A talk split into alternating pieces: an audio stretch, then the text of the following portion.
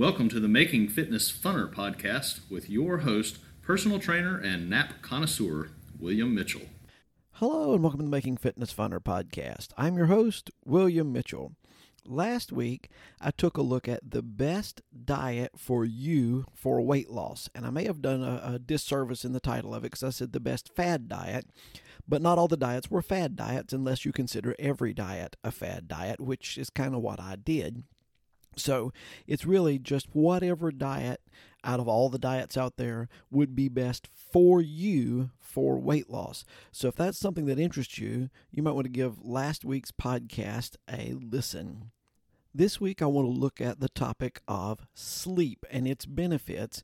And it's kind of a touchy subject for some because there's people that I know that it's not because of they don't want to get enough sleep. It's not that they're skipping sleep to do something else. They want to get the sleep. They go to bed. They have taken their melatonin. They've done whatever they need to do trying to improve their sleep quality and yet they still have difficulty sleeping. So I am going to dedicate the last part of this uh, podcast to a specific thing that may help you to get more sleep and why it might help you to get more sleep. But we're going to talk about uh, sleep to start with because it is one of the most important contributors to your overall fitness, and yet it seems to be one of the things that gets overlooked the easiest. Now, I'm just going to hit some of the highlights on the uh, dangers of lack of sleep. If you want to know more about the benefits of getting the right, correct amount of sleep, I'll go into great detail on that in season two, episode number 39. Now, according to the Center for Disease Control in America, one third of all adults do not get enough sleep, and two thirds of high school kids do not get enough sleep. And the thing about the high school kids, that's setting you up for a bad baseline for your health. And then if you start off with bad health, it's just going to get worse. But let's talk about what kind of bad health lack of sleep can cause. First one, right off, decreased memory, decreased cognition. Your brain doesn't work as good when it's tired.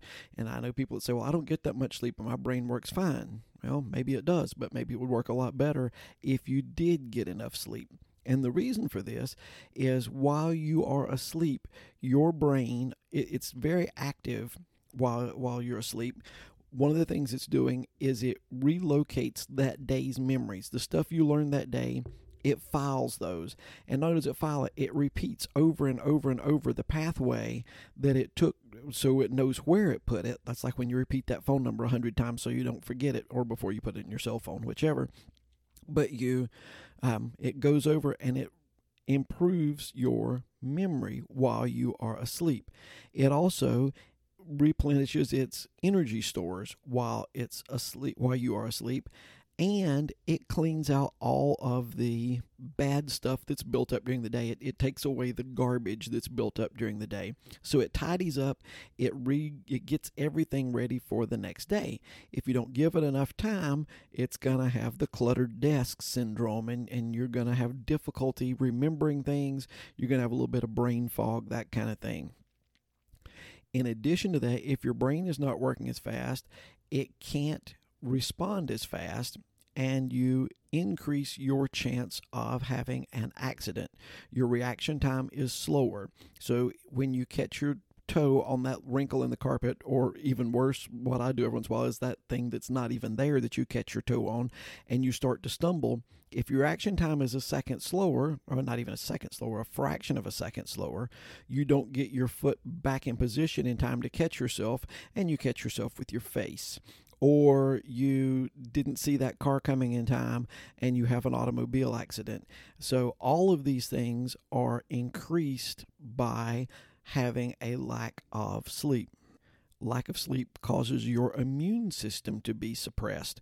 And with a suppressed immune system, you are much more susceptible to diseases. There have been some studies that said maybe you are more susceptible to certain types of cancer, but there are other studies that say, well, maybe you're not susceptible to other sides, kinds of cancer. And part of it is because if you're just doing it with sleep deprivation, people with chronic sleep deprivation often have other comorbidities, other things that are wrong with them that would mask whether it was actually the sleep or if it was something else that was wrong with them that was contributing to the cancer. One that really comes up for uh, talking about health and fitness, you have an increased appetite if you have lack of sleep.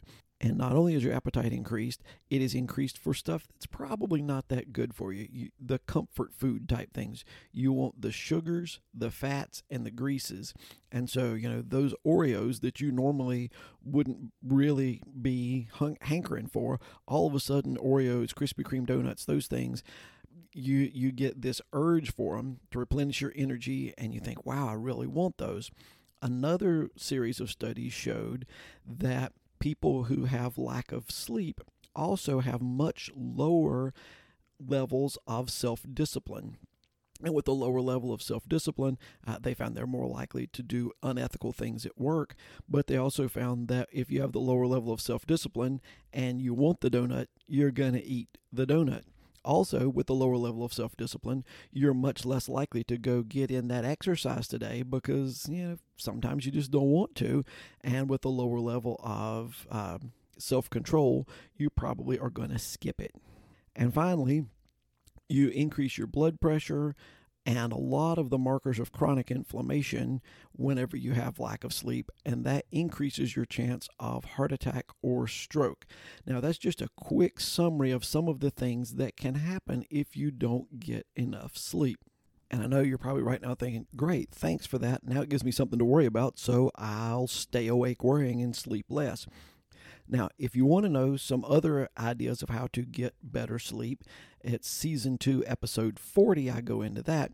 But today I want to focus on one particular thing, and you should probably guess what it is. It's your exercise causing you to be able to sleep better. Now, some people say, well, I can't uh, exercise later in the afternoon because it'll get me too excited and I don't sleep as well. And that may be true for you, but overall, that is not a true statement.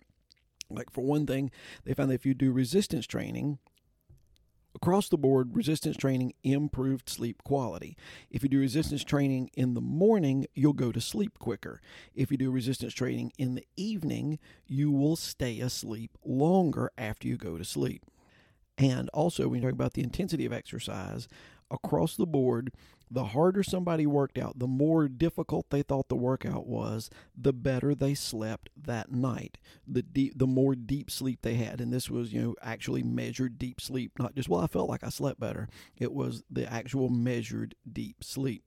What does it actually have to be that you get in a workout? Well, I'd really like for it to be that you get in a workout, but one of the studies they took a group of adults, 40 plus, and they gave them twice a week aerobic exercise. Not it was moderate to vigorous, so it was a, a decent uh, exercise class that twice a week. And what they found was, after they had done that for six weeks, that if they continued doing the exercise class, the amount that they slept was directly related to the step count that they had, like on their Fitbit or whatever. So the more steps you had, the better you slept so the generally the more activity you had, the better sleep you had. In addition, of course, exercising is going to make you have better physical fitness. And one study found that your overall physical fitness is one of the things that dramatically affected your sleep. They did a treadmill test and found out that for every minute slower someone was on the treadmill test, and I don't really know what the treadmill test was, but for every minute slower that they were on the treadmill test, they had a 1.5% reduction in the quality of their sleep. So if you get yourself in better physical shape, you're going to be able to sleep better. So, bottom line, if you want to improve your overall quality of life, you need to sleep more. And one of the best ways to sleep more is to improve your overall quality of life by being more physically active, getting in more exercise. Now, the irony of it is just about any one of us, if we've got a shortage of time during the day, one of the two things that we're going to give up first is either sleep or exercise. And that sounds like a really horrible idea. So if you get in your exercise, you'll get in your sleep, and that will make your fitness just a little bit funner. I hope you've enjoyed this episode. If I've said anything that you thought was enjoyable or worth sharing, please refer this to a friend so that they can have more fun in their fitness journey. Also, please remember to subscribe and like the podcast. As always, I'd like to thank One Accord for the bumper music and Paul Sink for the great intro work. And I hope you'll join us next week as we try to make fitness funner.